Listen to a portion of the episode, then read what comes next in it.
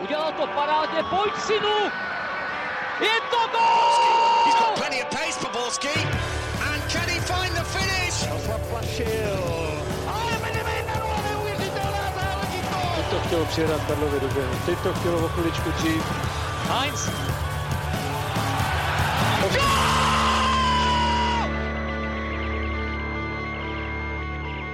Dobrý den, vítám vás u sledování a poslechu nového dílu Football Focus podcastu ČT Sport. Naladit si nás můžete na YouTube, Spotify či v dalších aplikacích a kromě toho taky na webu footballfocus.cz. Tentokrát jsou mými hosty Pavel Janejga z Primy. Ahoj Pavle. Čau, čau. A je tu taky Martin Weitz eSport TV. Ahoj Martine. Čau, čau. Udělal jsem si dvojitý kafe, tak budu jak železník před Pardubickou. Od mikrofonu zdraví Ondřej Nováček. Kluci, Slávia a Plzeň a jejich jisté jaro v Evropě, to je, myslím, pro český fotbal super zpráva, ne, Pavle? No rozhodně. Uh, jako český fotbal si nemůže vlastně nic přát jiného, než aby ty týmy postupovaly dál do jara. Protože samozřejmě zažili jsme v období, kdy tomu tak nebylo, kdy třeba ani vůbec jako nebyly ve skupinové fáze a tak dále. Takže teď si myslím, že se ukazuje, že český fotbal má se s kým srovnávat, když uh, samozřejmě jako pak hm, třeba v Plzni do, dojde taková facka, která došla o víkendu, ale zároveň jako vidíme, uh, vidíme tam ten potenciál, čeho můžou týmy být schopný v Evropě. Martine? Já jsem měl takový pocit. Jo, jako, že... jo, jo, takhle. Ne, ne, ne, já tomu asi jako nemám co dodat. To je okay. prostě skvělý a skvělý je to i pro koeficient. Je vidět, že nám ta konferenční liga svědčí, jako tým konferenční liga. No, pak tu máme Spartu, tam je to zatím poměrně s velkým otazníkem, tak to hnedka vypálím na úvod, takový malý šrapnel. Zda je pro vás angažma uh, pana Goméze spíš jako flop? Možná je na, na nějaké jako obširnější hodnocení brzo, protože samozřejmě jako je, tam, je tam chvíli.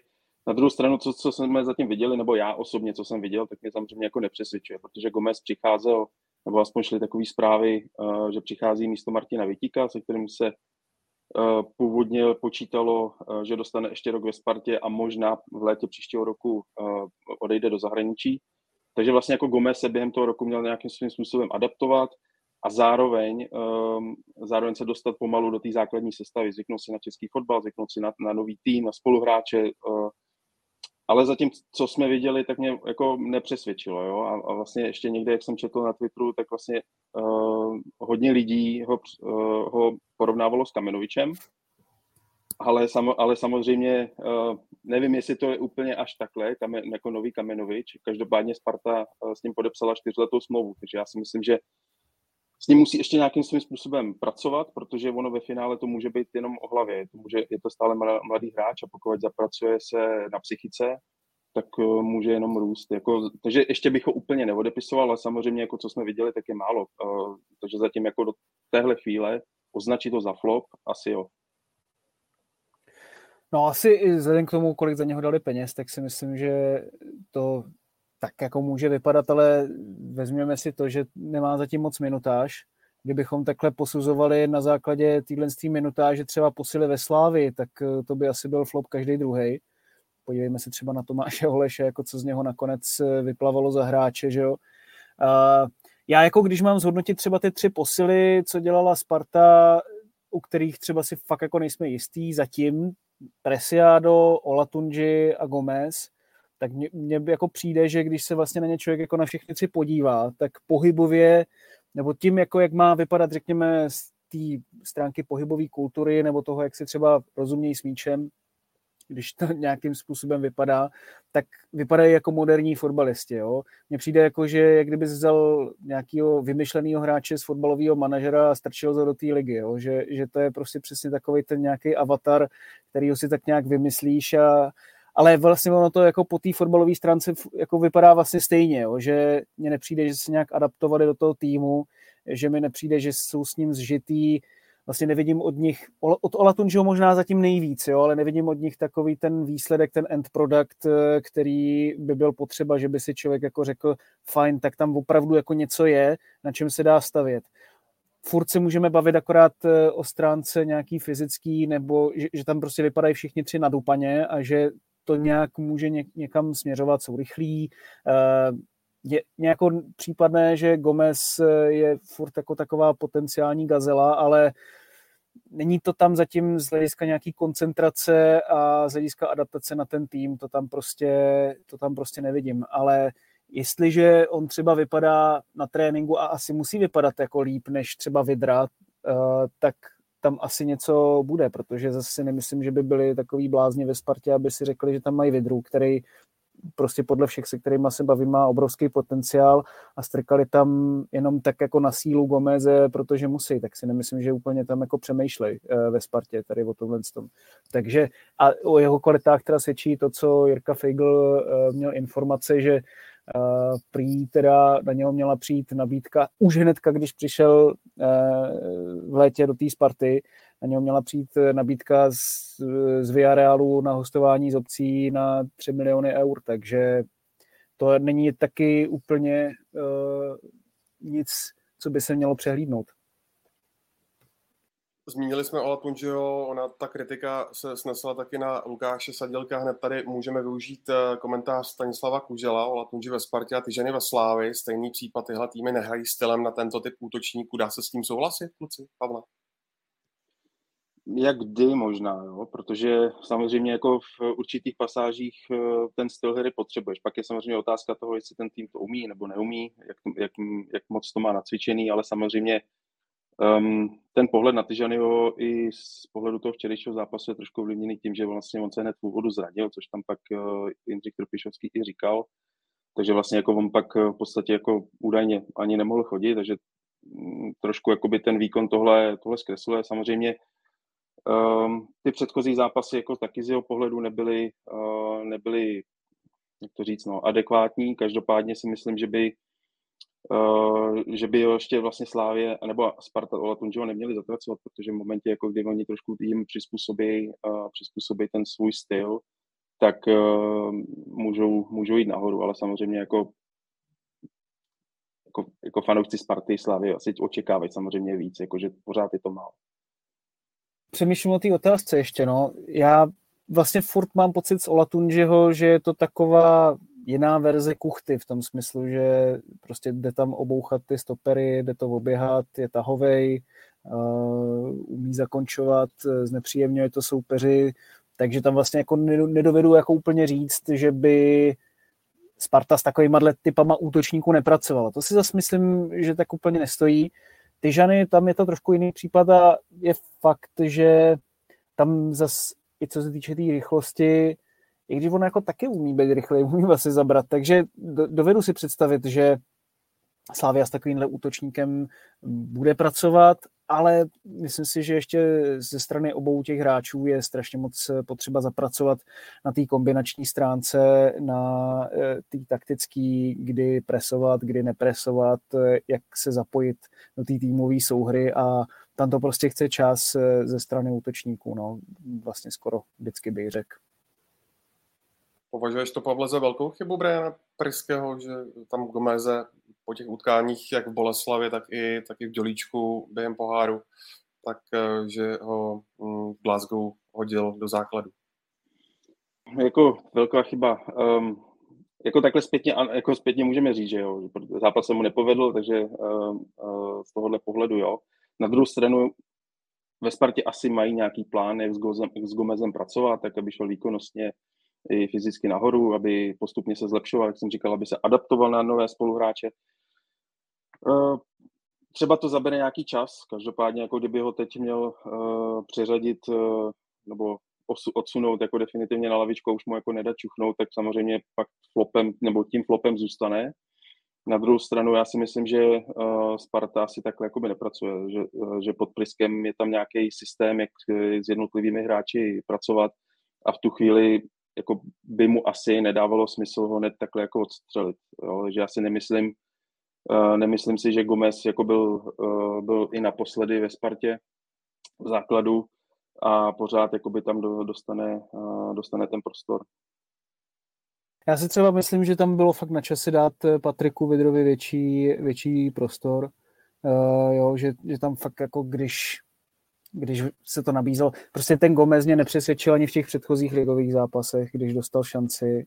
a Vidra tu šanci ještě nedostal, takže jako vlastně se nabízí nějakým způsobem, že na tom oba byli stejně svým způsobem, ale v tom případě si musíš toho Vidru, když je spíš možná zápasovější než tréninkovější, to nevím, um, tak ho zkusit eh, víc v těch zápasech, jako zkusit, když je rozhodnutý stav, eh, dát ho tam na půl hodiny, tak jak to přesně dělali s Gomezem. Zkrátka to na ně působí, že si myslí, že Gomez je má větší perspektivu než Vidra, což jako nerozporuji jim tady tenhle ten dojem, protože ho mají víc nakoukanýho rozhodně, ale přece jenom, když se potom jeví ten Vidra líp v těch zápasech, tak eh, si myslím, že asi něco na tom bude, že a taky je ve Spartě díl, že ho zná to prostředí, uh, už je tam prostě i ten rok pod Priskem, takže ví nějak, co se od něho očekává. Ani v jednom zápase mě nepřišlo, že by nějak propadnul, takže myslím si, že s ním by to bylo lepší. Já si ještě jako eh, dovolím do toho vstoupit, jako vždycky, když jsem viděl Patrika Vedru, tak se mi strašně jako líbil. Jo, nebo nevybavím si teď jako v rychlosti, že by tam udělal nějakou mindu jako, jako Gomez. Jo. Na, naopak, teď nevím, jakým to bylo zápase, když nastoupil na tom pravém halfbacku, jak tam prostě neustále jako útočil dopředu. Prostě tím mě i strašně překvapil, protože jsem ho měl zafixovaný jako takového typického stopera, který prostě vzadu hlídá si prostě ten svůj prostor a pak nejenom na tom halfbacku tam prostě jezdil po té léně a útočil. Um, takže taky tomu nerozumím vlastně jako proč by třeba jako nemohl být on při těch absencích jako v základní sestavě, ale samozřejmě to už řekl Martin, jako nevidíme uh, do těch tréninků, no. Tam asi jako podle mě tam padá to rozhodnutí, proč uh, Priske uh, doteď, doteď neupřednostňoval. Ty jsi tam byl, Martine, přímo v Glasgow, tak za první mě zajímají tvé dojmy uh, z toho stadionu a za druhé, co chybělo vlastně k tomu, že to Sparta nedotáhla aspoň na bod, protože první půle je dost děsivá, ale, ale pak uh, se to začalo jevit daleko nadějněji. Takhle, já si myslím, že proč ta druhá půlka nevyšla, no trošku i Rangers polevili si myslím.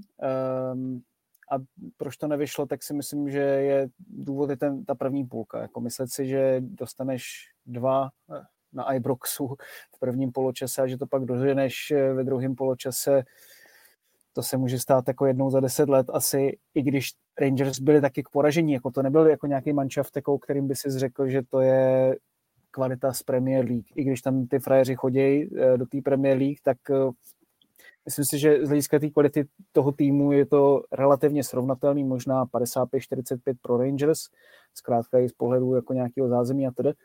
Ale uh, jako Sparta si tam určitě dělala naděje, ale myslím si, že kdo viděl Spartu v těch posledních zápasech, tak eh, si nemohl myslet, že uh, když tam prostě přijede a bude hrát vlastně 50-60 minut jako nedostačující fotbal, fotbal, kdy prostě bylo vidět, že jsou úplně vyčichlí, jako tropický eh, na konci sil, tak eh, že z toho můžou něco vybouchat jako ke konci zápasu. To by vlastně musel být jako zázrak jako svým způsobem, aby se jim to podařilo. Ono to k tomu samozřejmě nemělo daleko, protože ty Rangers taky byli k poražení, měli tam, měli tam nějaký chyby v obraně, ale celkově na mě působili líp, jakože když si ten zápas potřebovali pohlídat ke konci, tak už to dělali a, a vlastně jako dovedli to nakonec relativně v pohodě do konce. Co se týče toho stadionu, já jsem se na něho hrozně těšil a obcházel jsem si ho vlastně i předtím, je to fakt takový to klasický britský, když jsme tam přišli den předtím na tiskovku a byla už tma, tak eh, člověka praštil do nosu jako já to musím říct chcanky. prostě to se nedá říct jinak a tak si říkal, tak to je, to je ono, tady jsme správně. No ne, ale, ale z toho pohledu, že pak tam teda samozřejmě voněly ty všechny možný uh, fish and chips a mm, jsou tam ty starý ochozy, my jsme se tam mačkali úplně vedle sebe, kdo sedí vedle Jirky Fejgla, tak ten se mačká ještě víc samozřejmě a takže, takže složitý. Ale jako to prostředí se mi hrozně líbilo. Hrozně mě vlastně překvapili i lidi, jo, že e, člověk má zafixovaný fanoušky Rangers, že mají jako blbou pověst, ale všichni tam byli hrozně v klidu, jako hrozně milí, ochotní, jako celkově v Glasgow. Já jsem teda měl vlastně takovou jako štěstí a náhodu, že vlastně druhý fanoušek, který jsem tam oslovil, tak eh, jsem s ním mluvil pět, sedm minut a pak najednou na mě takhle jako kývnul, hele, co mám na hlavě. Měl tam čepici Sigmy Olomouc a vyklubal se z něho prostě normálně člověk, který si do Čech jezdí do Olomouce pomalu každý rok a znal i Kroměříž, znal pivovar Černý Orel, ten řekl normálně v češtině, tak já jsem si říkal, to prostě není možný. Jako. Takže že to má strašně rád, takže fakt jako vlastně svým způsobem já jsem si říkal, jako, že možná bych se poptal, předtím jsem si říkal, že bych se poptal na tou kůdelu, jako jak to tam vnímají, ale vlastně když ten člověk najednou je a baví se s těma lidma, jako reálně cítí tu atmosféru tam, tak uh, to vlastně přišlo úplně mimo. Jo. Uh, nějak něco takového řešit. Ještě jsme tam mluvili s fanouškama Celticu, to prostě vypadalo zase klasicky jak z nějakého filmu, že tam prostě oni pouštěli Losing My Religion od R.E.M. u sochy Billyho McNeila prostě uh, svýmu zesnulýmu strýcovi, co umřel na den přesně před rokem a mluvili o tom, jako, co to pro ně všechno znamená a tak dále. A já jsem si jenom říkal, jako kdyby jsme měli možnost během toho covidu před těma dvěma rokama, co se tady tato celá situace dělá, jako si to nějakým způsobem jako vždycky vyříkat, mluvit spolu, jo. A vidět tu druhou stranu, jako že jsou to lidi z masa a kostí a že to nejsou prostě jenom nějaké figurky takhle zkreslený těma všema mediálníma zkratkama toho, co tam prostě jak na jedné straně říkají právníci a na druhé straně taky říkají vlastně právníci, tak by to v si myslím dost jako pomohlo a myslím si, že to pomohlo i tentokrát. Pod pohledy odinut Martina Vajta. Ano, přesně tak. Dopisy z Anglie přímo, jako bych No Pavle, zajímá mě, eh, když se teď podíváš na Spartu, eh, vlastně už jsem se ptal i v minulém dílu Football Focus podcastu, nepřijde ti taková leklá? No v posledních zápasech ano. Tak jako viděli jsme to jako v Glasgow, viděli jsme to i v Ostravě. Protože Sparta nebyla dobrá, ten výkon nebyl dobrý. V Ostravě to jenom dokázala, eh, dokázala ukopat, protože uh, Baník uh, byl sice nadržený jako, jako dlouho ne, uh, měl tam prostě šance, byl lepší, ale nedokázal prostě nic proměnit uh, nebo vytvořit si takovou jako 100% tutovku, aby ji proměnil.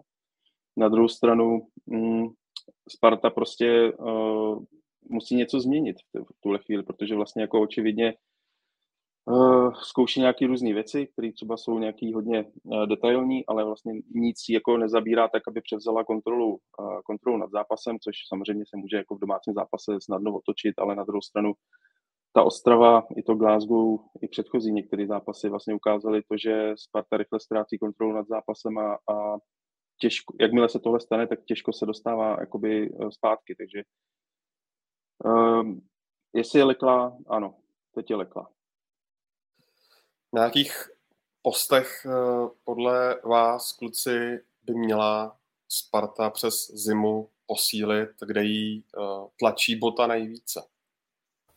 Já si myslím, že jednoznačně střed zálohy. Tam musí přivíst minimálně jednoho, možná i dva hráče. Uh, Otázka je, jestli tam třeba nepřesunout někoho z jiného postu. Eh, mluví se třeba dost o tom, že Tomáš Vízner, že tam hrával třeba dřív.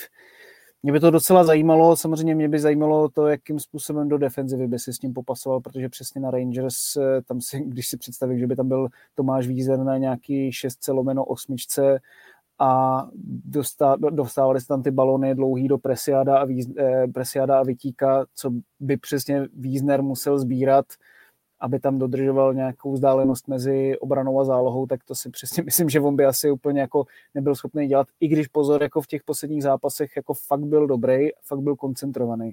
Ale když se podíváme na něho celou kariéru, tak eh, tady s tím, s tím on měl vždycky problémy. Takže to je jedna věc. Otázka, jakým způsobem by třeba Karabec tady tuhle tu pozici mohl uchopit eh, do budoucna, ale on taky jako nemá tu historii toho bránění nějak úplně zažitou.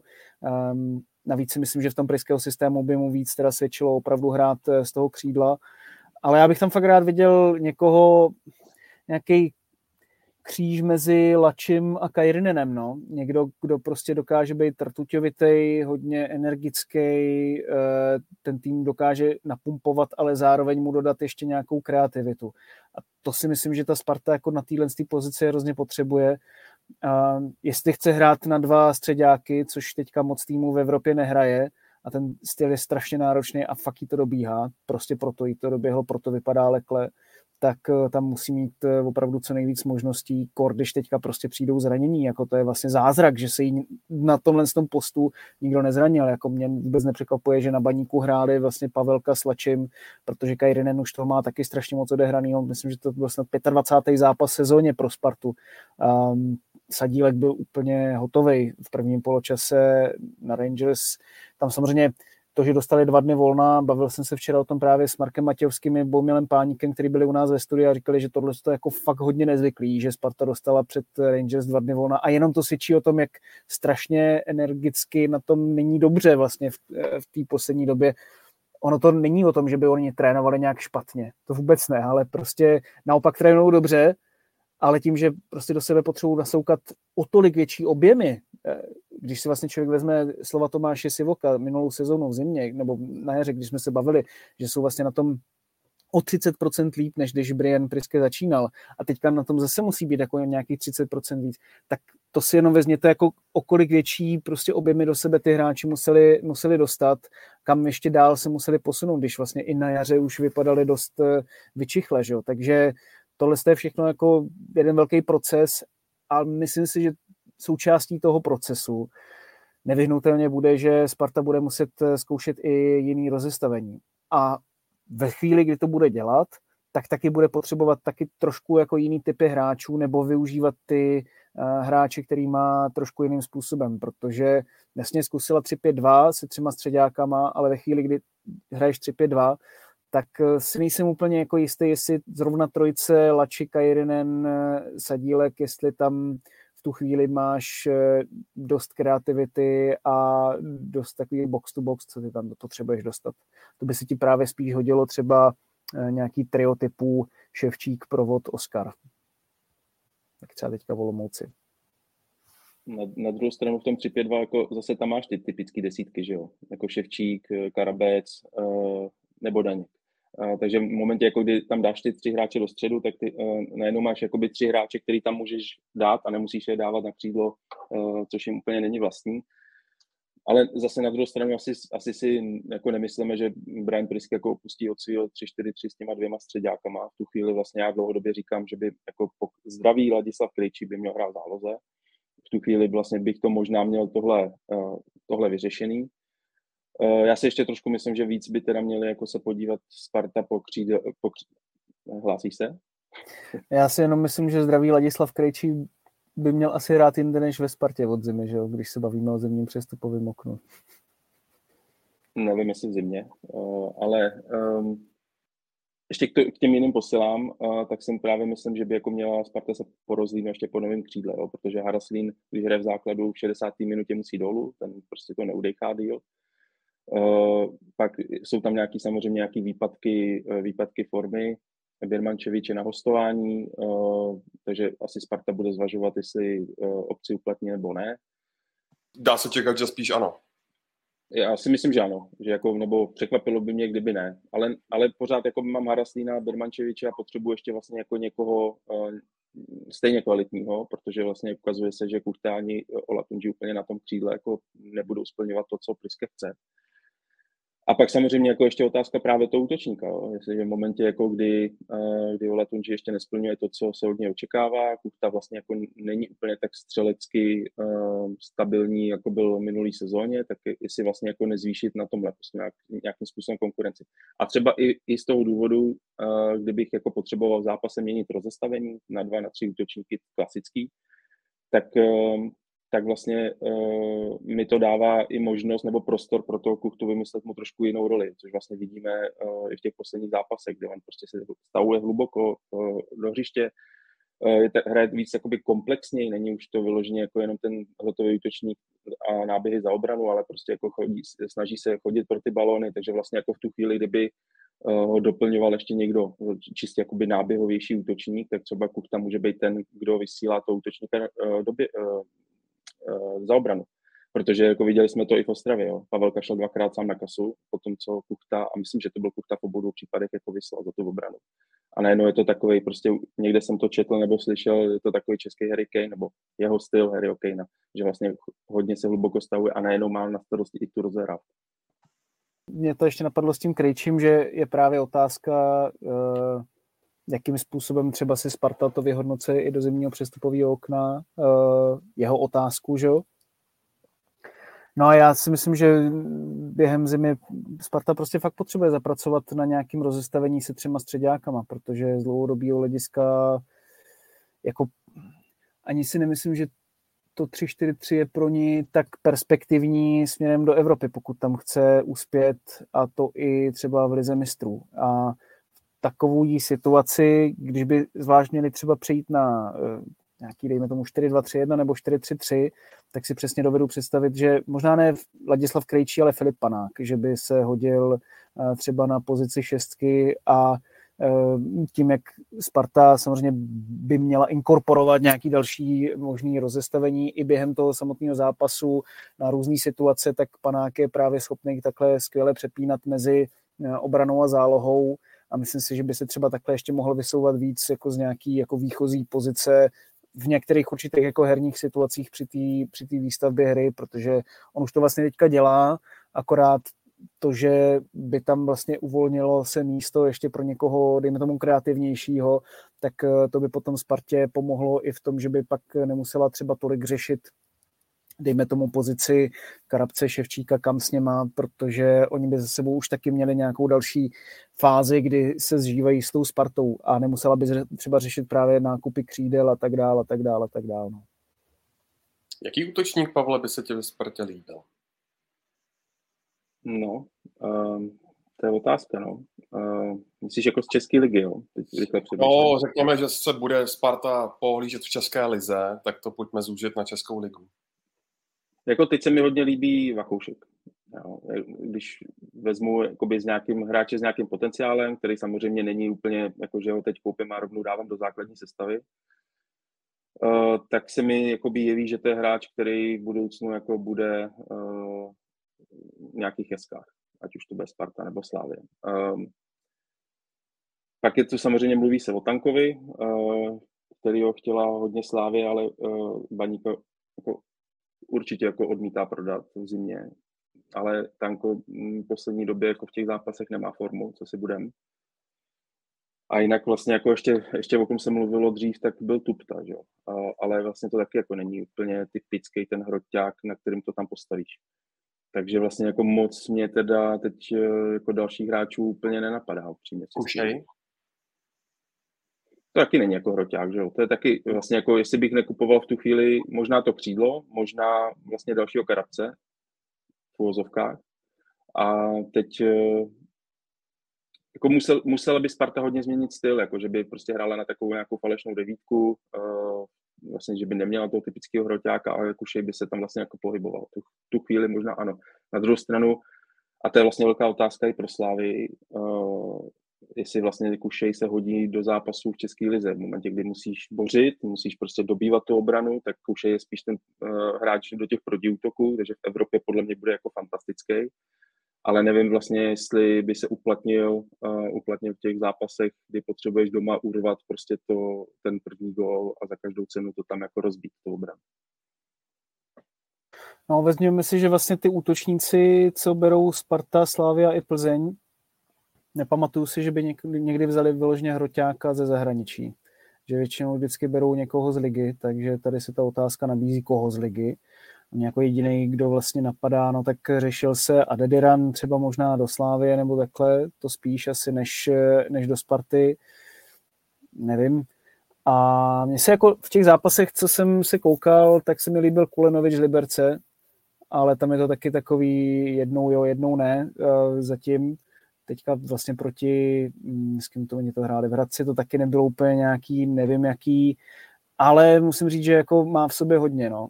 Ale je to takový taky jako Olatunji 2. Vezmeš si ho a je to pořád ještě půl roku, rok práce, ustálet výkonnost na Spartu, prostě je to zatím, si myslím, málo. A v Hradci tam jako zazil neuvěřitelnou šanci. Jo, tam byl prostě v podstatě sám před kasou a, a netrefil to. Ještě mě vlastně zajímá Láďa Krajčí, uh, ta informace Deníku Sport o tom, že by se měl už eh, hlásit a měl by být po repauze k dispozici, to je, to je, uh, to je pravda? On to říkal včera Brian Priske? Už, no, no, no, jo, jo, přesně řekl to už i včera Brian Priske na tiskovce, že vlastně by mohl být po reprezentační pauze jako schopný hrát. Což je jako velká, velká zpráva pro Spartu. A taky velká zpráva, že nehraje tu reprezentační pauzu, vzhledem k tomu, že se tam zranil teďka posledně. No jasně, no. Eh, ještě když to stočím chvíli k tomu eh, utkání na baníku Ostrava, jak moc to pro Ostravu je kruté, No stoprocentně no, tak on to říkal i Bob Páník včera právě v tom studiu, že to jsou takovýhle zápasy prohrát, to je to nejhorší. Já si na druhou stranu myslím, že pro Baník je tohleto vlastně dobrý odrazový můstek. Oni kdyby teďka remizovali s tou Spartou, tak se vlastně jako uspokojí do těch dalších zápasů. Oni mají strašný problémy dlouhodobě s eh, nějakým ustálením výkonnosti. Viděli jsme to vlastně i ve Zlíně, že jo? No teda se Zlínem, kdy vypadli z toho poháru.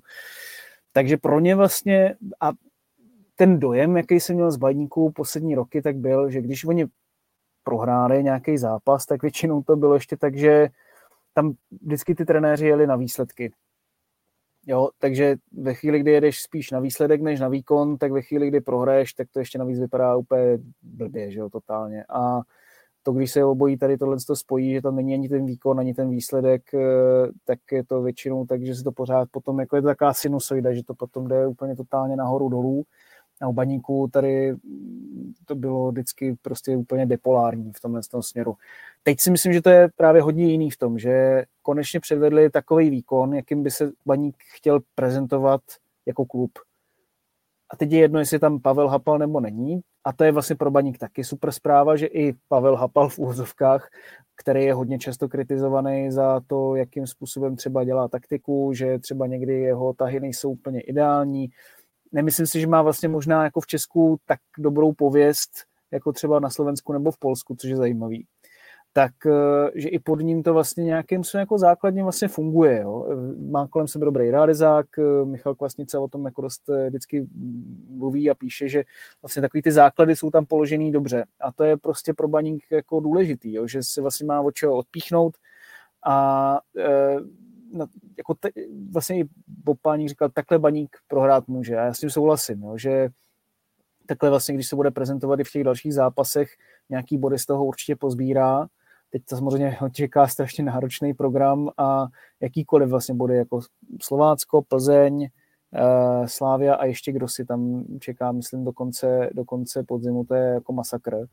A já si myslím, že 4-5 bodů pro ně bude fajn a mm, vlastně víc, nevím, jestli se dá čekat víc, ale i takhle to bude eh, ze strany baníku dobrý. No. Vlastně lepší, než eh, kdokoliv čekal po těch prvních třech kolech, třeba dejme to. Bych možná použil eh, slova Radoslava Látala, že první poločas, hlavně první poločas baníku byl takový jako dobrý sex bez vyvrcholení.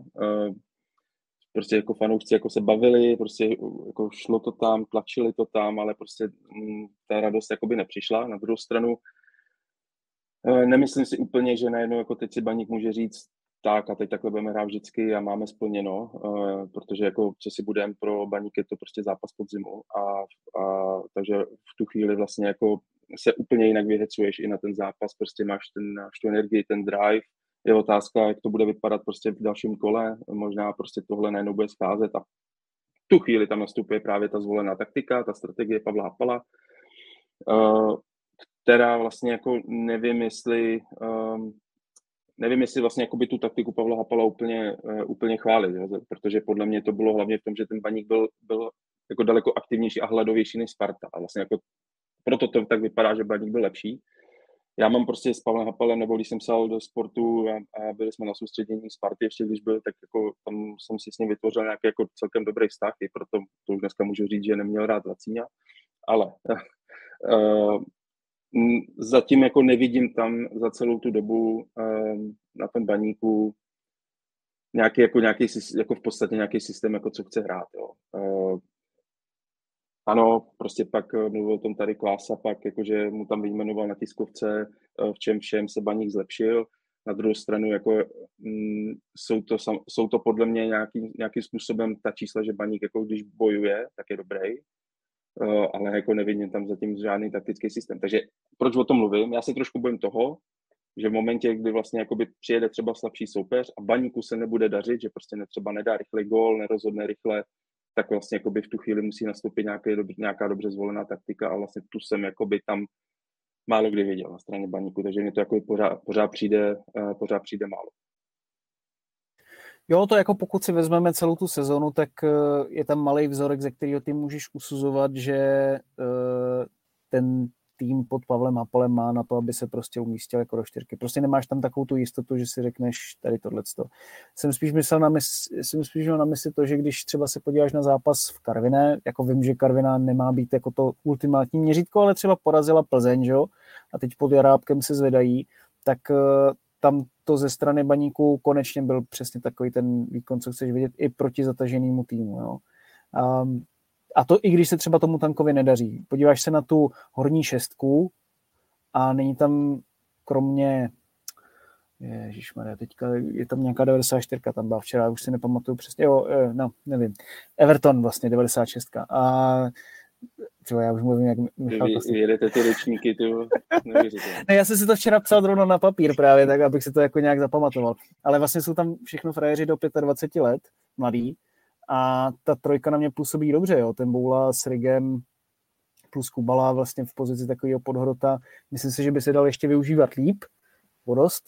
A on je taky takový tahovější hráč jakoby do, do protiútoků. Mně se strašně líbil v Hradci. Otázka, nakolik tohle to může předvádět v baníku, ale zkrátka dobře, dostávali se tam. Sparta prostě musela být v bloku. To ani, jako baník dobře, tak chtěl, poháněli ho tribuny, fajn, ale Sparta takhle nemu, ani, ani proti té Bohemce, ani proti Bolce nemusela hrát takovýmhle způsobem a to byla vlastně na tom jako dost špatně fyzicky ten baník je tam prostě přetlačil a nemyslím si, že byla úplně zase až tak komfortní ta Sparta, aby hrála tímhle s tím jako způsobem, jo? že tam měli spoustu střel, jo dobrý, jako skákali do střel, zbokovali to, ale klidně se to mohlo odrazit nějak jinak a skončilo by to v bráně, tam prostě šlo i o to zakončování a to baníků prostě nefunguje teďka v těch posledních týdnech. Takže um, jako myslím si, že tam je dost práce jako okolo, můžeme se bavit právě, jestli jako takticky je to to, co to má být, to je jako jiná věc, ale ten realizační tým řeší spoustu jiných věcí, než je jenom ta taktika. A e, proto říkám, že to, co je okolo, tak e, to na mě působí tím dojmem, že ten baník se někam, někam posouvá. Teď je prostě přesně potřeba mít takový to, takový ten hm, mrt, no. No, možná bych začal jakoby, na, eh, jakoby v tréninku, nechci teda do toho Pavlu Hapolovi kecat, ale jako mě tam právě scházejí nějaké jako nacvičený útoční kombinace, to je jedna věc. A pak možná jakoby po tom zápase bych si ještě řekl, jestli jako se dostatečně trénují obrany eh, standardní situace, jo? protože jako v momentě, kdy tam letěl ten centr půl hodiny v podstatě a já si tam si říkal nejdřív, jako proč tam letáček nevyběhl a pak vlastně až uh, ve zpomaleném záběru jsem si všiml, že prostě on tam byl blokovaný kuchtou, myslím, a vlastně nikdo z těch obránců toho kuchtu prostě nevytlačil pryč od něj. Jo. To je jako uh, podle mě jako první základ, aby golman nebyl nikým blokovaný. A vlastně ten, uh, teď nevím, mm, nepamatuji si, který obránce přesně tam stál a který by to měl mít za úkol, ale vlastně tohle byla jako ta největší chyba toho, proč letáček nemohl vyběhnout ven a třeba by to úplně v pohodě chytil do ruky a vůbec by ten gol jako mi nepadl v tu chvíli. No plus to, že panák tam šel úplně neohroženě, že do toho lavičkového souboje, tam vlastně ho nikdo neměl nabraný a ještě za ním byl Pavelka, jako v pozici vlastně, kdy je někde kousek od penaltového puntíku, někde na hranici malého velkého vápna, mně to přišlo úplně neuvěřitelný, že to Baník takhle si nechá utíct. Na rohy to bylo 16-4, Baník mi nepřišlo, že z jakýhokoliv rohu může vlastně skórovat, tam to vlastně šlo všechno do zdi. A v tu chvíli vlastně, jestli se nepletu, tak to byl druhý rok Sparty a, a Baník v té době jich měl deset už za sebou. Kluci Zbyněk píše, budete se už věnovat tomu chování Sparty. Lavička se chová jak povol, nadřazený, Hraslín provokuje, pak se diví, brankář věčně provokuje.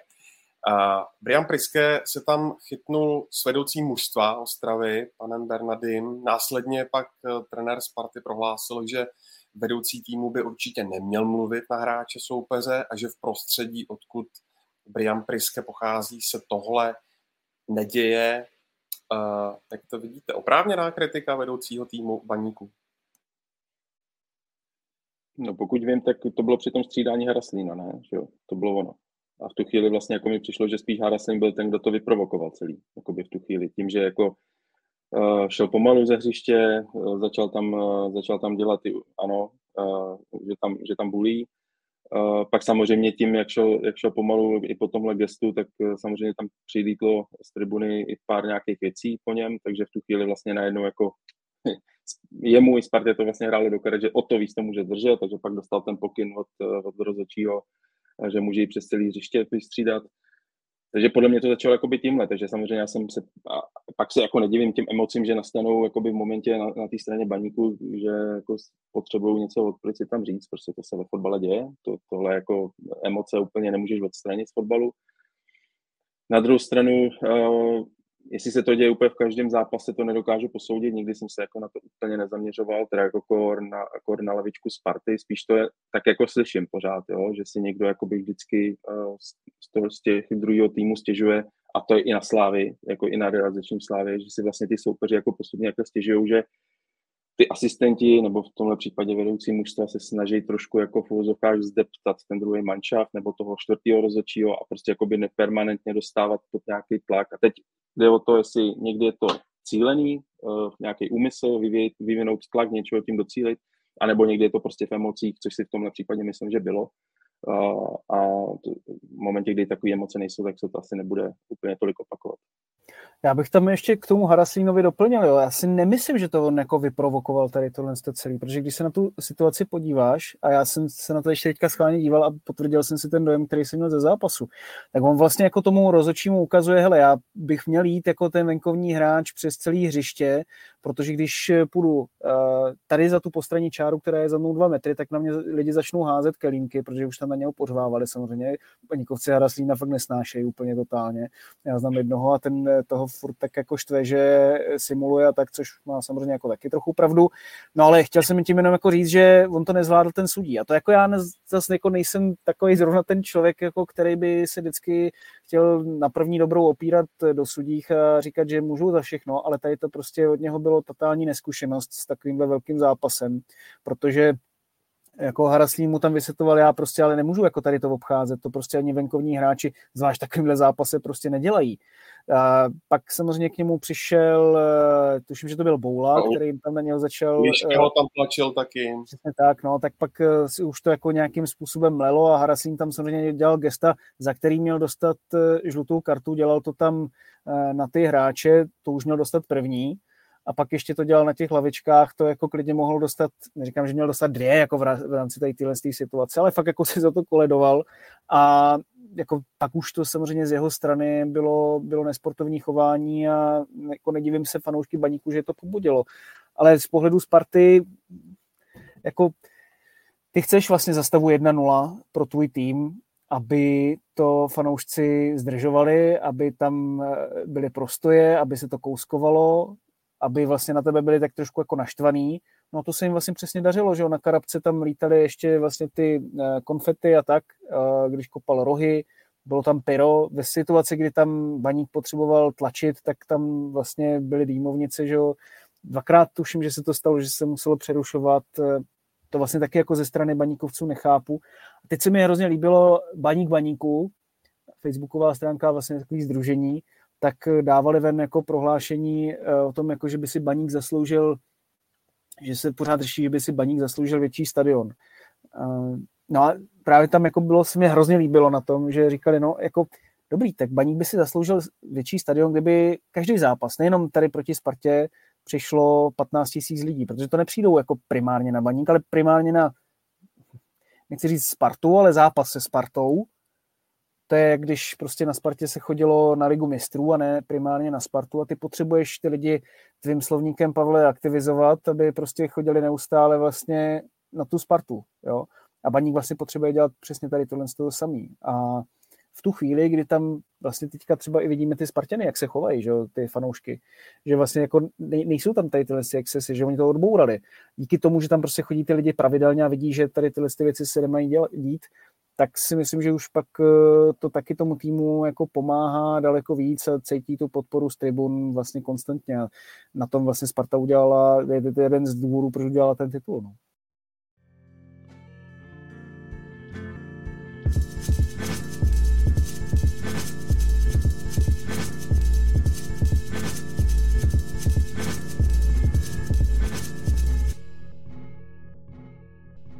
Kluci Slávia, Slávia 2-0 proti AS Řím. Uh, vidíš to, Pavle, jako jedno z největších vítězství Jindřicha Trpišovského ve Slávii vůbec?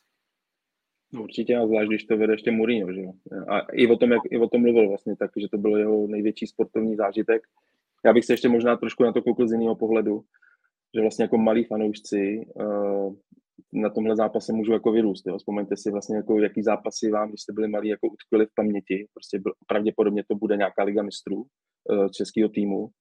Uh, tak vlastně jako tuhle, uh, tenhle zápas může jakoby pomoct i k tomu, že vlastně spousta malých kluků, holek se vlastně dostanou jakoby k fotbalu, protože najednou vidí jakoby něco velkého. Zažij, zažijou nějaký velký vítězství českého týmu nad velkým evropským týmem. Um, takže já si myslím, že uh, tohle je velká výhra a, a určitě bude patřit jako k jedním, eh, nebo k jedné, možná top 3, top 5, co Trpišovský zažil na levice Slávě. Honza Bořil po dvou letech eh, hrál Evropu. Obrovská chvála na výkon Lukáše Provoda. Koho dalšího byste, byste zmínili nebo vyzdvihli?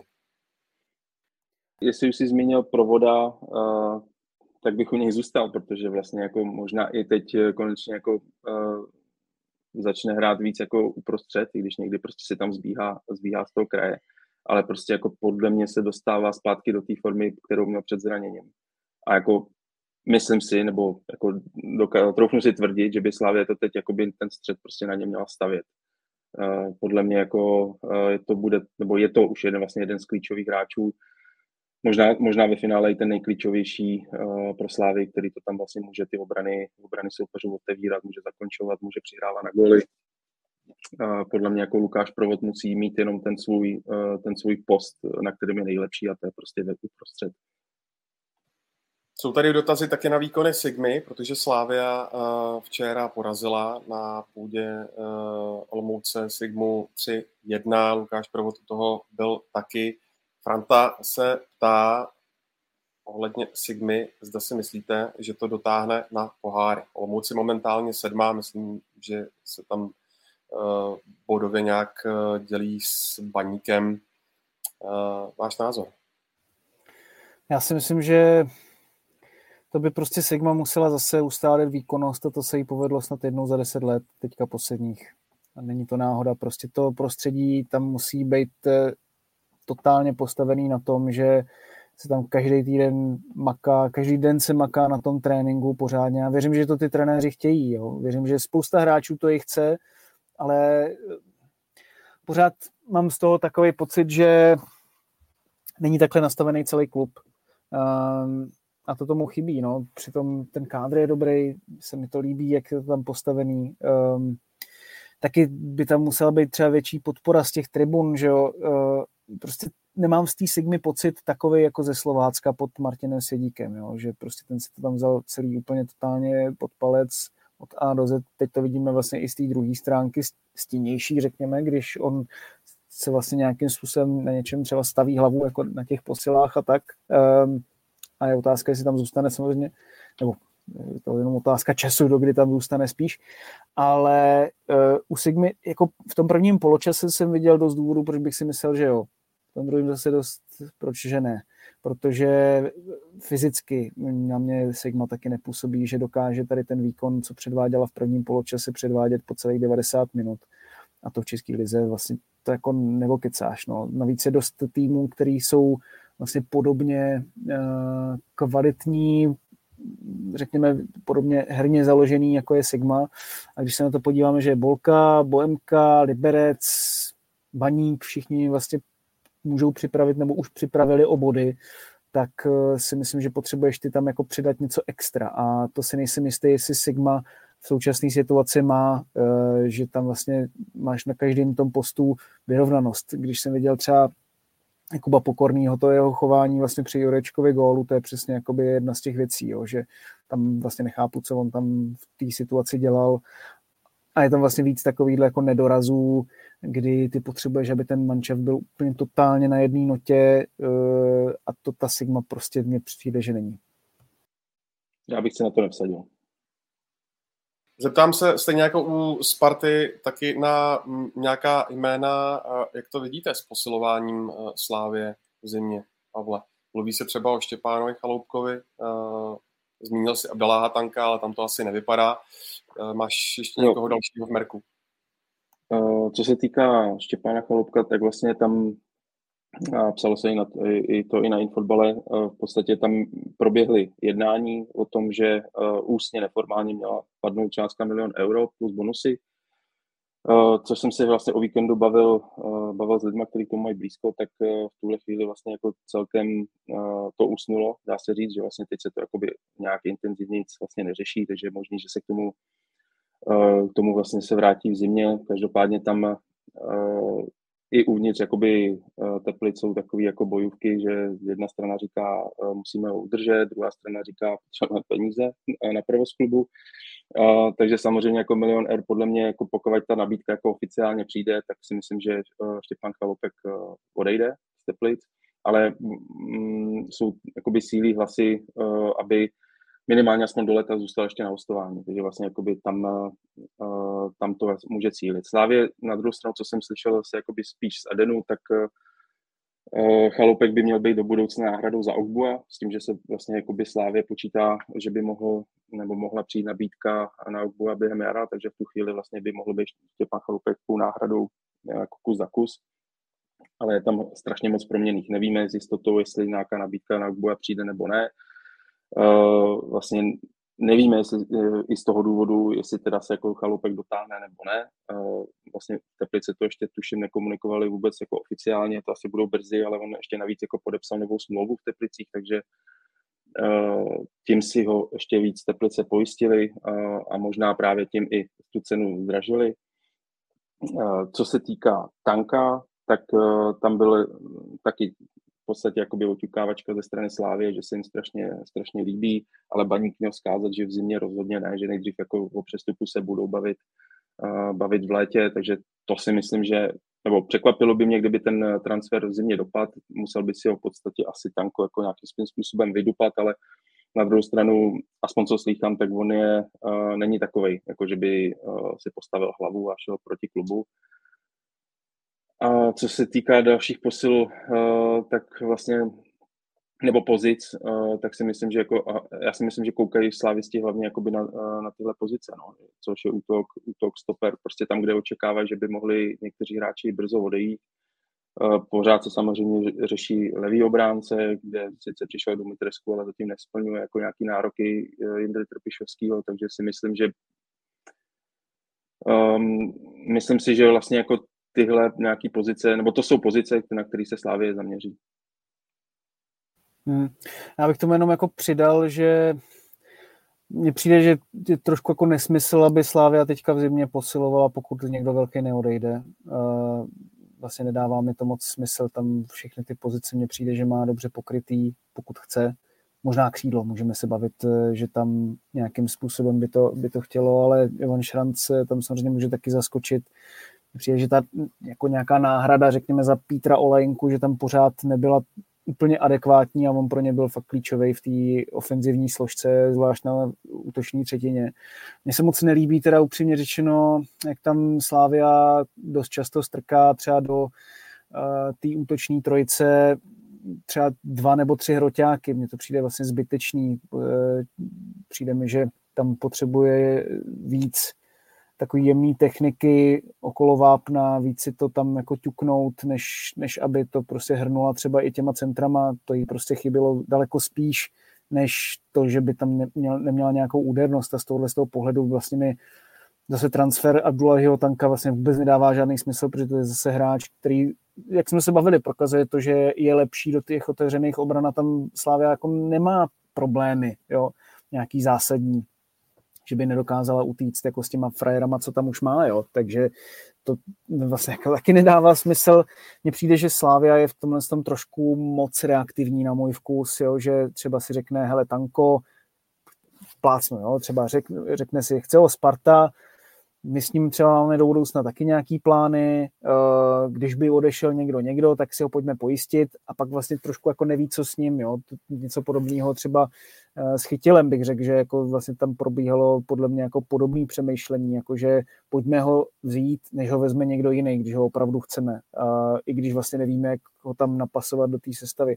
Oni teďka mají snad 30 hráčů, ne, jako, se kterými pracují a přijde mi to vlastně jako takový nepotřebný místo toho, aby vlastně se zaměřila na to, co je mnohem spíš potřeba, a to je ustálit tu sestavu, víc pracovat eh, s těma hráči, kteří už, eh, který už mají, kteří jsou dobří, kteří prostě na tu slávy jako mají potenciál, akorát prostě se potřebují vypracovat a potřebují si víc eh, na sebe zvyknout. Jako mně, tam nepřijde, že tady v tomhle tom je nějaký problém, ale přijde mi, že Jindřich Trpišovský prostě rád s tím rotuje, furt o tom přemýšlí, furt zkouší pár hráčů dát pryč, pár hráčů zase nějak jako tímto okysličit místo toho, aby tam byl tady spíš ten element té stabilizace, ať už vlastně v jakýkoliv formě. Já nevím, jak to, Pavle, vnímáš ty tady tohle, to já Možná, možná jako z pohledu to, těch trenérů Slávy, jako jestli se vlastně nedívat na to tak, že oni nejsou trenéři, kteří myslí vlastně jako na nejbližší zápas, ale vlastně jako myslí, co bude za 14 dní. Eh, podle toho třeba i připravují hráče před AS Řím daleko dlouho dopředu a dělají vlastně sestavu i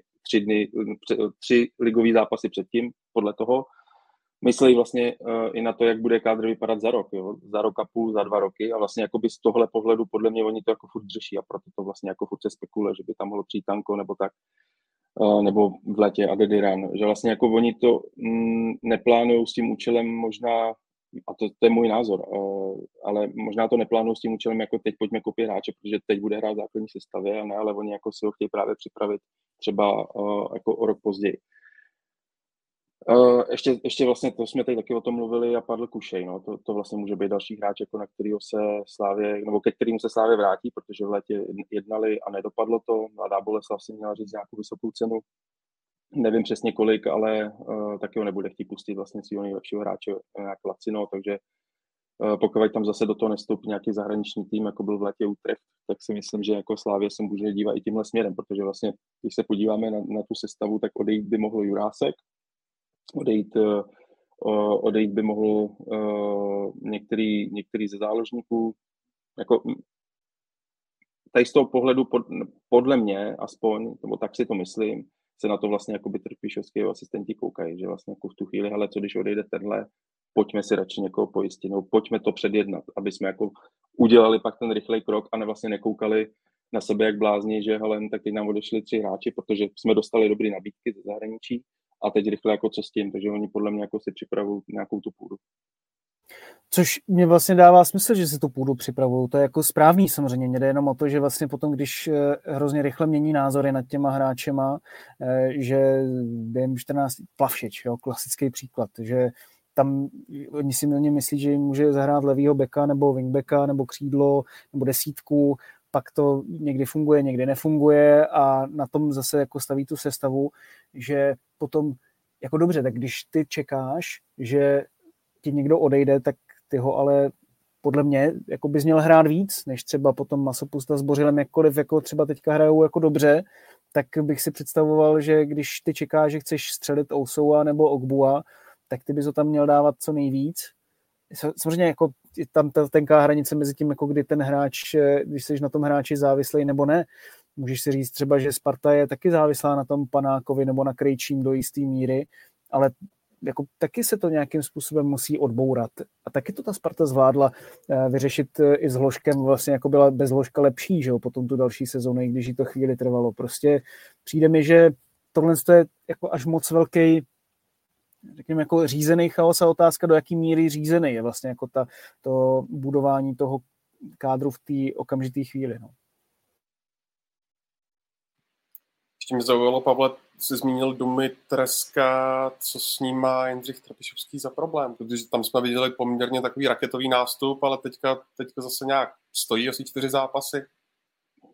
On to vysvětlil vlastně včera po Olomouci, eh, že nejsou spokojení eh, s některými defenzivními věcmi z jeho strany, že vlastně jako eh, špatně si přebírá hráče, špatně si přebírá informace o těch hráčích a tak dále. Plus tam zmiňoval samozřejmě to, že tu sestavu eh, staví i na tom, jestli hrajou 3-4-3, 3-5-2, eh, kolik vlastně hráčů na té straně, na té straně běhá. Zmiňoval tam, tuším, že ještě že je rozdíl vlastně jako proti jakýmu, nebo jakýho hráče by měl mít proti sobě v tu chvíli, že vlastně ta taktika třeba právě na Olomouce připravovala, nachvátala, takže v tu chvíli si to nějakým, nějakým způsobem vyhodnotili. Um, myslím si, že to je vlastně patří k těm hráčům, kteří potřebují dostat čas. No, jestli vlastně nebude něco jako Gomez ve Spartě, že potřebuje víc se jako adaptovat na český fotbal a tuším, že tam vlastně i Indra Trpišovský něco takového zmínil, že se vlastně musí zvyknout na soubojovost český lize, což vlastně není úplně na to, nebo nebyl na to připravený a teprve se to učí a poznává. Pojďme ještě kluci krátce zmínit eh, Plzeň, protože tam má za sebou týden jako na houpačce. Nejdřív dokáže vyplnit Eden, pak si poradí doma s Dynamem Záhřeb a následně schytá eh, čtyři góly doma od eh, Slovácka. Tak čemu byste přičítali, že má Viktorka v nejvyšší soutěži, Martine, takhle nevyrovnané výkony? Přesně proto, že vyhrála v Edenu a pak porazila Dynamo v jednom týdnu. Že jo? Té, ty, ty zápasy jsou tři takovýhle velký v, v rámci osmi dnů, jestli to správně počítám. Takže to je potom jednoznačný, že Plzeň tam podobně, jak vlastně jsme se bavili o Spartě, že potřebovala ty fyzické výkony vyšponovat mnohem, mnohem výš a to vlastně se bavíme o kádru, který je mnohem starší než ten spartianský, se kterým to musíš udělat a Miroslav Koubek je teda opravdový pes na tady tyhle ty věci. Takže ve chvíli, kdy tam vlastně začneš rotovat, dáváš tam hráči, kterým úplně nevěříš, že se fyzicky tady s tím, s tím dokážou popasovat, ale chceš vlastně, aby oni ti plnili ty samé úkoly, co ten tvůj první tým, který je už hotový fyzicky, tak e, to samozřejmě je problém. Já bych to furt nevnímal, že to je pro Plzeň e, něco strašného, jo? když si vlastně vezmeš, že kolik oni vlastně už vydělali v konferenční lize, což je pro ně vlastně klíčový. Pořád si myslím, že oni v nějakou fázi asi eh, v konferenční lize taky na jaře vypadnou, pak si asi nejspíš pojistí to třetí místo, protože když se podíváš na ty ostatní manšafty, tak eh, pořád z nich mají největší potenciál mít tu nějakou konstantní výkonnost, během zimy zase naberou uh, nějaký objemy, takže tam si nemyslím, že to je nějaký průšvih pro Plzeň. A jako skoro bych si myslel, že Miroslav Koubek nebude jenom překlenovací kouč. Navzdory tomu, že samozřejmě dostal takovou letěvku od Slovácka. No, myslím si taky, no, že vlastně jako asi Miroslav Koubek si podle mě jako tam zůstane i druhou sezónu, a nebo možná mě ještě napadlo, jestli by se neposoudil nějaký jako manažerský role a, a Prousel by to tam převzal úplně jakoby hlavní kouč, protože vlastně co jsem slyšel, tak veškerá jako, bo veškerá, většinu jakoby taktických plánů a ty přípravy eh, toho týmu právě už dělá stejně on teď. Takže vlastně uh, dávalo by mi smysl a ty úvahy tam byly, že by, že by se stal hlavním koučem a vlastně Koubek by neodešel úplně, ale třeba by se posunul právě do nějaké jakoby víc jako mentorský, manažerský role. A nebo může se stát, že ještě zůstane jako plnohodnotným koučem i další sezónu a bude se tenhle jakoby přesun asistenta do hlavního trenéra bude pomalejší v průběhu další sezóny. Ale ještě co se týká vlastně toho zápasu, tak jako tam šlo hlavně o to, eh, teď se vlastně řeší, jestli těch změn bylo málo nebo naopak hodně eh, v té sestavě. Neumím posoudit, vlastně neviděl jsem ani úplně celý zápas, eh, spíš pak nějak jako ze záznamu a ze sestřihu ale jenom co jsem si všiml, hlavně u těch jako golových situací nebo u těch velkých šancí, tak tam docházelo strašně jako moc individuálním chybám, že nevím, jestli to, eh, nevím, jestli to právě přisuzovat úplně nějaký systémový, eh, systémový chybě, podle mě třeba, to, nevím, jestli to byl druhý nebo třetí gol, kdy tam uh, jako udělal velkou chybu i Kalvach, no, zkušený frajer, který prostě pak tam na, uh, namaže soupeři do běhu takže já si myslím, že spíš to bylo o nějaký jako nekoncentrovanosti, kterou, tady zmiňovali Martin.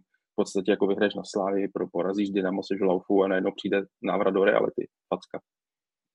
Jo, plus jako já nerad eh, vnímám ty individuální chyby, takže to jsou jenom individuální chyby, že jo? protože proč Sparta dělala individuální chyby pod všema předchozíma trenérama a ne pod Priskem, když si samozřejmě jako odmyslím Gomeze, ale jako v, těch, v té většině zápasů uh, prostě ty individuální chyby nedělá, protože třeba eh, má dobrý zajištění, protože je třeba líp fyzicky připravená, ta hlava je stejně jako tělo, že třeba Zinčenko taky říkal, že ta koncentrace sou, souvisí s tím, nakolik je fyzicky připravený, aby byl čerstvý v hlavě, tak eh, to vlastně všechno se vším souvisí. A eh, bych to viděl vlastně tady tomu tomu bych to asi přečetl. To je zajímavé, co jsi říkal s tím Miroslavem Koupkem a jeho nějaký manažerský roli. Tam samozřejmě otázka, když už jsi potom vyloženě v té manažerské roli, tak jedna věc je do toho týmu dupat šlapat, to už si myslím, že tam dělá Adolf Šárek dostatečně a potom je tam taky že ještě Daniel Kolář eh, a jsou tam jiní lidi, kteří uh, tuhle tu práci dělají. A možná někdo třeba je ten hodný policajt, co obrušuje hrany lehce, jo, že je tam potřeba i mít takovouhle tu lidskost.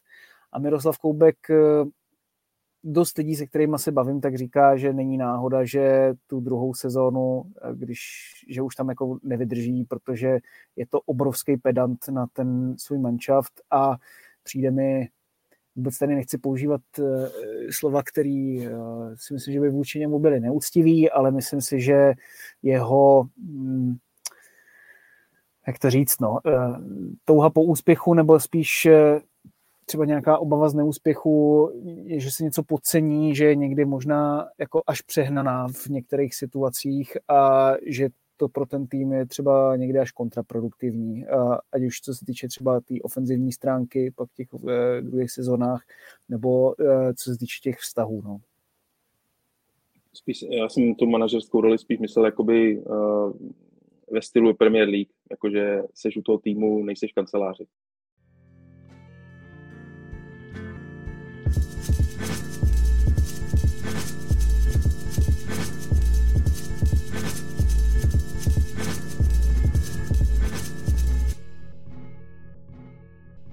Kluci, když jsme zmínili Viktorku, tak eh, s ní je zpět Tomáš Chorý, který se vlastně včera taky zasloužil o jediný gól Plzně. Co říkáte na to, jak eh, Jaroslav Šelhavý zareagoval na ten eh, páteční gól Tomáši Čvančary v Bundesligové předehrávce? Nejdříve ho minulý týden nenominuje, protože to prý poslední zápasy nebylo ono pak se Čvančara trefí a druhý den povolán je do národního týmu. Tak co si o tom má normální fanoušek myslet? No, že to je vtip, no. směšný. Jako, žijte se jako do roli Čvančary, jo? že jdete do Bundesligy zápasu a, a teď si řeknete, pan trenér Šilhavý mi říkal, uh, že musím dát gol v a zlepšit se. Tak, tak ho dám. Jako, že kdyby mi to neřekl, tak, tak gol nedám jako, uh, v Bundesligovém zápase. Přijde mi to teda jako těžký alibismus, což správně jako pojmenovali agent Nehoda na Twitteru. Um, a trošku mi to jako přijde, uh, a nevím to, nevím to stoprocentně, ale že to vlastně jako ne, možná ani není jako z hlavy uh, trenéra Šilhavýho, že možná jakoby nějaký ten vliv uh, Tomáše Pešíra je tam možná větší, než, než si jako spousta lidí myslí, protože vlastně jako nedává mi to vlastně jako smysl, uh, jak, jak to celé bylo provedené. Podle mě, a takový dojem to na, na mě dělá, že vlastně někdo šilhavýmu a celému tomu jakoby trenerskému týmu tam musel někdo domluvit, že hele chlapi, tady jste se úplně, ale úplně zbláznili. Tohle jako, tohle ne. A uh, pojďme to jako rychle, jako nějakým způsobem vyžehlit. Jo? Že vlastně samozřejmě zase se řeší, jestli tam vlastně trenér Šilhavý bude, když se postoupí. Jo. Jako jdou zprávy, že někteří členové výkonu výboru prostě jako, jako, budou bojovat za to, že prostě, aby tam Šilhavý už nebyl a, při, a, a, a začíná se chystat nějaká náhrada. Takže jako v tu chvíli v tu chvíli vlastně jako nechceš dopustit, eh, dopustit to, abyste měl dalšího naštvaného hráče, který nechce jezdit na reprezentaci a že už je docela dost. Takže podle mě tam přišel nějaký jakoby, zásah trošku jako z nějakého jiného místa, než přímo od trenéra Šilhavý. Ale to je čistě můj dojem. No, po, jako ta komunikace okolo národě jako je šílená. To je naprosto něco strašného a samozřejmě to vůbec jako nedává smysl z toho systémového hlediska. Ještě to, že Jaroslav Šelavý řekne, že odpověděl na jeho kritiku nejlepším možným způsobem. Já jako rozumím tomu, že dobře, tak eh, může ti jeden zápas eh, změnit názor, ale když ho nenaminuješ právě proto, že to už je něco dlouhodobější a pak najednou se rozhodneš podle jednoho zápasu, kdy, co mi i říkal kolega Barčerník, vlastně to nebylo z jeho strany nějak všelijaký, jo, ze strany Čvančery, i když tam ten gól byl nevím, jako si myslím, že Pavel to schrnul bezvadně a k tomu dalšímu jako není, není, co, není co říct, jo.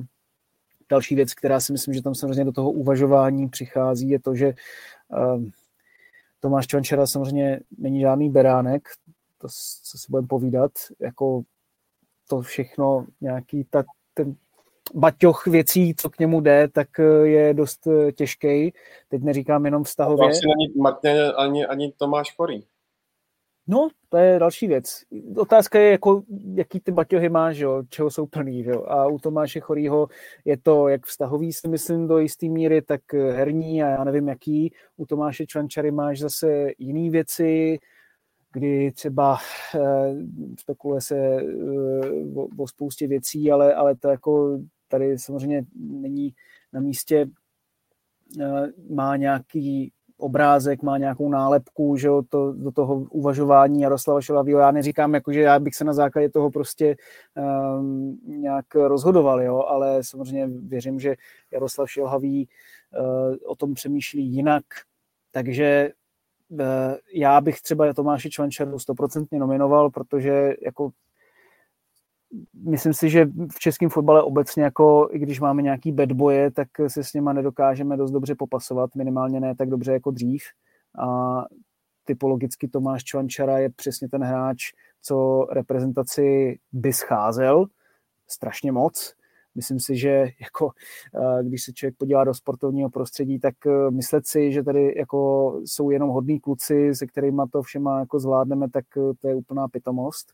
A uh, reprezentace je i o tom, že se musí obrušovat hrany, že to ne, jako, není jenom o tom, že uh, si tady prostě budeme dělat, jako, že jsou to všechno jako pokorný a, a dobrý výkony a, a všichni jako posloucháme, ano, pane trenére a tak dál. Prostě je potřeba se s tím popasovávat. Ostatně já vlastně nechápu ani to, že tady se řešilo, že Tomáš Souček, že by do toho měl nějakým způsobem jako mluvit trenérovi. Já v tom nevidím vůbec žádný problém, že by jako měl mluvit jako do taktických rozhodnutí jako trenérovi nebo do nějakých eh, personálních věcí. Teď to přece jako je úplně normální v zahraničí, že do toho ty hráči mluví. A někdy si to třeba s tím trenérem jako na férovku vyříkají. Z tohohle z toho pohledu vlastně nechápu, že Tonda Barák jako měl nějaký problém.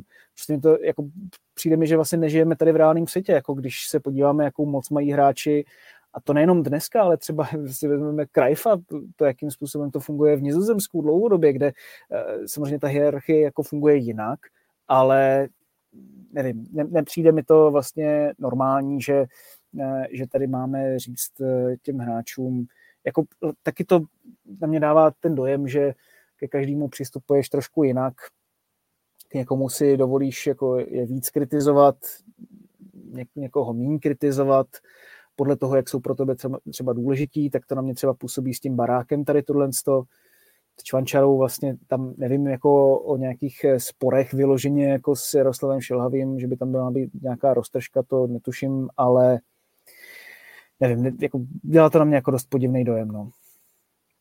Řekl si jednu velkou pravdu, že český fotbal obecně neumí pracovat s bad boys. A ono kolikrát jako, uh, by se jako fanoušci někteří divili, že ty nejhodnější, jako si myslím, že nejhodnější, tak ty jsou zpravidla ty nejhorší. No. Jenom, to, jenom to není vidět. Uh, já, jako, asi se budu opakovat, ale uh, jako mně to přijde i, že to bylo prostě špatně odkomunikovaný, že jak mám jako šedivku tiskového mluvčího uh, rád a známe se jako dlouho, tak si myslím, že tady prostě to mělo zastavit a říct jim, ale chlapi, tohle nemůžeme prostě ven, protože přesně jako, že si vzal moje slova k srdci, nebo jak to přesně bylo, to, to je přesně by ten červený hadr, jako pro ty fanoušky v momentě, kdy tohle, kdy tohle vidějí a um, mohlo se to udělat nějak víc politicko-diplomatičtěji. Plus ještě to řekneš den potom, co, nebo snad ještě ten samý den, co Antonín Barák říká právě to, že s ním vlastně nikdo pořádně neodkomunikoval to, že uh, tam měl porušit nějaká interní pravidla a přijde mi to jakoby dost, uh, dost zvláštní. No. no, s tím souvisí moje další otázka, co jste vlastně říkali na obsah té tiskovky Tondy Baráka a jak tomu ještě dodám, že na to pak uh, promptně zareagovala taky reprezentace, protože ta oznámila, že uh, bude tedy na místě setkání s Barákem, ale až po kvalifikaci. A zaprvé už tam nemusí být uh, samozřejmě současný realizační tým, že jo. Za druhé v tom prohlášení tedy stálo, uh, že, cituji, některé věci měly zůstat v kabině, ale pokud se tedy jako nemýlím, tak první, kdo o tom začal hovořit, tak byl právě Tomáš Pešír a Jaroslav Šelhavý. Tak to už mi přijde trošku jako bizár. Já se vůbec nedivím Tondovi Barákovi, že tady tohle prohlášení dal ven, protože přesně jako neměl už tím co ztratit, protože ta jeho pozice je vlastně vůbec, vůbec jako nechápu, že to takhle bylo. Um, jestli oni měli nějaký prohlášení nebo nějaký věci, co měli k němu. Já jsem vlastně jemu přeposílal to, co říkal, já jsem to říkal tady vlastně možná už i minule, já jsem jako Tondovi Barákovi přeposílal, jestli se může vyjádřit k tomu, co říkal Jaroslav Šilhavý tehdy pro, tuším, že to bylo i dnes, a on vlastně jako do té doby nevěděl, že tady takovýhle prohlášení bylo venku, tak že, že by se teda měl nějakým způsobem ozvat a že um, že on to neudělal. A pak jsme teda zaznamenali ty zprávy, že nějaká komunikace tam teda proběhla, tak eh, myslím si, že asi by se to, já nevím, jestli to tak bylo, protože pak už eh, mezi náma ta komunikace další nějak extra neprobíhala, ale eh, nepůsobí to na mě dojmem, že by si to nejdřív vyříkali mezi sebou a pak až, pak až to říkali veřejně, kdy teda nemají žádnou jinou možnost. Spíš to na mě přesně působí tím dojmem, jak to, působ, jak to popsal Tonda Barák. Um, nemám ani dojem, že by si Tonda Barák eh, musel tady v tomhle tom směru nějak eh, vymýšlet, nebo že jo, jako dobrý, tak je výřečný, řekne si svoje, ale prostě pokud seš trenérská persona, která má s těmi, s těmi hráči a to jsou prostě frajeři z Fiorentiny, z eh, Borussia Mönchengladbach, pokud se bavíme teda o nějakým tom, řekněme, Barákovi nebo Šikově křídle, Leverkusen a, a podobně, to prostě nemůžeš s těma takhle v kůzovkách zametat. A mně přijde, přijde teda trošku jako, že to takhle působí, no, minimálně na venek. Já jsem čekal, že teda od Tondy Baráka, že tam pošle ještě trošku větší granát. Jo. Nakonec to bylo ještě takový um, umírněnější. A, ale jako chápu, chápu ten důvod toho celého. On prostě nechce být uh, v očích veřejnosti vnímaný jako někdo, kdo tam uh, prostě bouřil kabinu a, a dělal tam na schvály trenérům a byl, a byl nějaký jako držkatej, prostě potřeboval uh, to, tenhle stín, který byl vlastně jakoby nějakým způsobem vytvořený trošku uměle, tak potřeboval ze sebe sundat a uh, to si myslím, jako, že uh, tímhle prohlášením nebo tím rozhovorem se po, jako svým způsobem povedlo, ale na druhou stranu jako, uh, co, jaký vlastně bude výsledek. Já si myslím, že jako, jestli to nespěje stejně k tomu, že pokud tam uh, trenér Šilhavý a asistenti zůstanou, tak jako uh, po tomhle už jako vůbec nikdy nepovolají. Já zase nemyslím, že to takhle bude. Jako možná, že oni si tady tyhle ty věci vykládají ehm, vážnějíc nebo osobněji, ale právě přesně jak říkáš, jako mně nepřišlo, že by tam byl nějaký teda ten šrapnel od Tondy Baráka, jo, jako vyjádření typu, že mohli jsme si to vyříkat jako chlapi, ale jako je to fakt tak to prostě je. A myslím si, že to řekl vlastně velmi jako umírněně, ale dostal se k té podstatě věci, řekl to ze svého pohledu tak, jak to je. Nedá se mu to nevěřit a to je přesně to, co on vlastně udělal úplně sám od sebe. A je to přesně to, co ani ta reprezentace, i když na to tam má lidi, tak to vlastně schopná udělat není. Proč? To jako netuším a je to samozřejmě těžký v takovéhle situaci, kdy bojujete o euro a nepotřebujete tam ještě takovýhle tlaky další, je tam x dalších vlivů, ale tak eh, pojďme si to teda pojmenovat, eh, co za tím vším stojí, protože když ne, tak eh, akorát ty spekulace budou dál sílit a sílit a nepovedete k ničemu dobrému. Přemýšleli jste kluci třeba i o tom, že kdyby se ta kvalda zvládla, tak by třeba Jaroslav Šilhavý ve své funkci zůstal, ale došlo by tam k nějaké modifikaci toho stávajícího realizáku, například, například rozloučení s Tomášem Pešírem? Já si to nemyslím upřímně. Uh, nebo respektive ono vlastně už to vyplynulo i z, tý, z toho posledního jednání výkonného výboru, kde se kde vlastně tuhle otázku řešili úplně na začátku, jestli vlastně dělat změny v současném realizáku nebo uh, vyměnit vlastně celý realizák. A vlastně v tu chvíli jako se rozhodli, že buď tam realizák zůstane celý nebo kompletně končí. Takže já si myslím, že jako tohodle se budou, uh, se budou držet. Um, a myslím si, že jako je docela pravděpodobný, že i když se postoupí, tak té změně může dojít. Ale v tu chvíli vlastně, pokud budu přivádět nového trenéra, tak mu musím dát možnost si taky sestavit svůj vlastní trenérský tým, protože jinak to nemá vlastně jako smysl. Já si, jako mě nedává smysl, aby si oni vybojovali ten postup jakýmkoliv způsobem, to se můžeme bavit, ale aby vybojovali postup a pak byli odvolaný. To mně přijde prostě, že to je takový zase zásah do týmu z druhé strany, jo, že teď tam přijde nějaký jiný trenér, který si to vlastně nevybojoval a bude tam chtít eh, s těma hráčema něco jako zase jakoby naštveš to druhý křídlo. Jako já vím, že jako to může být po nějakém výkonu, který se nám nemusí líbit, ale na druhou stranu jako ty, já to říkám, ty skupiny smrti nám vlastně paradoxně vyhovují víc než takovýhle skupiny, kdy Češi musí uh, útočit do plných a nedaří se jim to dlouhodobě. Prostě tohle je spíš skupina smrti pro nás, než to, co měl třeba Pavel Vrba, když tam měl Nizozemsko, Turecko a, a podobně. Jo. Takže já věřím tomu, že pak, když už dojde na ten samotný turnaj, tak eh, že i ten manšaft se bude projevovat jinak proti těm větším soupeřům, tak jak to bylo vlastně vždycky pod eh, Jaroslavem Šilhavým. Oni se na to dokázali připravit, oni využili toho, že prostě uh, ty velký soupeři je podceněny a tak dále, a tak dále. Takže tam jako já nemám vlastně nějaký pochybnosti o tom, že by to nemělo nějak extrémně fungovat. Uh, jenom teda si myslím, že uh, by se prostě mělo říct, teď ten cyklus dojedou celý uh, i s eurem nebo bez něj, ale prostě po euru, i kdyby se na něho měli, mělo postoupit, tak eh, by tam prostě měl nastat konec. Tak si to myslím jako já, že by to bylo fair vůči všem. Ono, ono samozřejmě to, co říkáš, je do, do jisté míry pravda, ale je vybojoval a vybojoval, jo? že v momentě, jako kdy tady vlastně to zá, bude záležet eh, na zápase s Boldavskem a my vyhrajeme 1-0 z penalty, tak tu chvíli to pro mě není jako vybojoval, jo, v podstatě. To je, to je nutnost, jako nějaká taková. Um, taky si neumím představit, že by byl třeba Petr Fousek ten, který by po tom postupu, po téhle změně volal, ale vlastně, eh, jak už jsem zmínil, jdou, jdou zprávy, eh, že jako jiní silní psy ve výkonném výboru eh, budou chtít tuhle změnu udělat. A vlastně a jsou to možná jako psy, kteří ve finále jako můžou ovlivňovat český fotbal daleko víc než Petr Fousek když ten výkonný výbor zasedal vlastně teď naposledy, tak se tam hovořilo o, o dvou lidech, nebylo tedy jako z... je klidně i možné, že, že se ten počet třeba i rozšířil, to uvidíme asi brzy, prosinci. Uh, teď si ještě... trošku sekla. Můžu ještě jednou?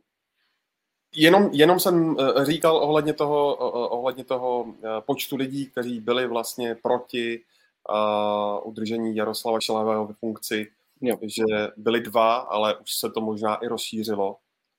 Uh, ještě mě no. zajímá váš názor na tu nominaci jako takovou, kluci. Uh, spousta lidí tam některá jména rozporovala, Douděra, Stronaty.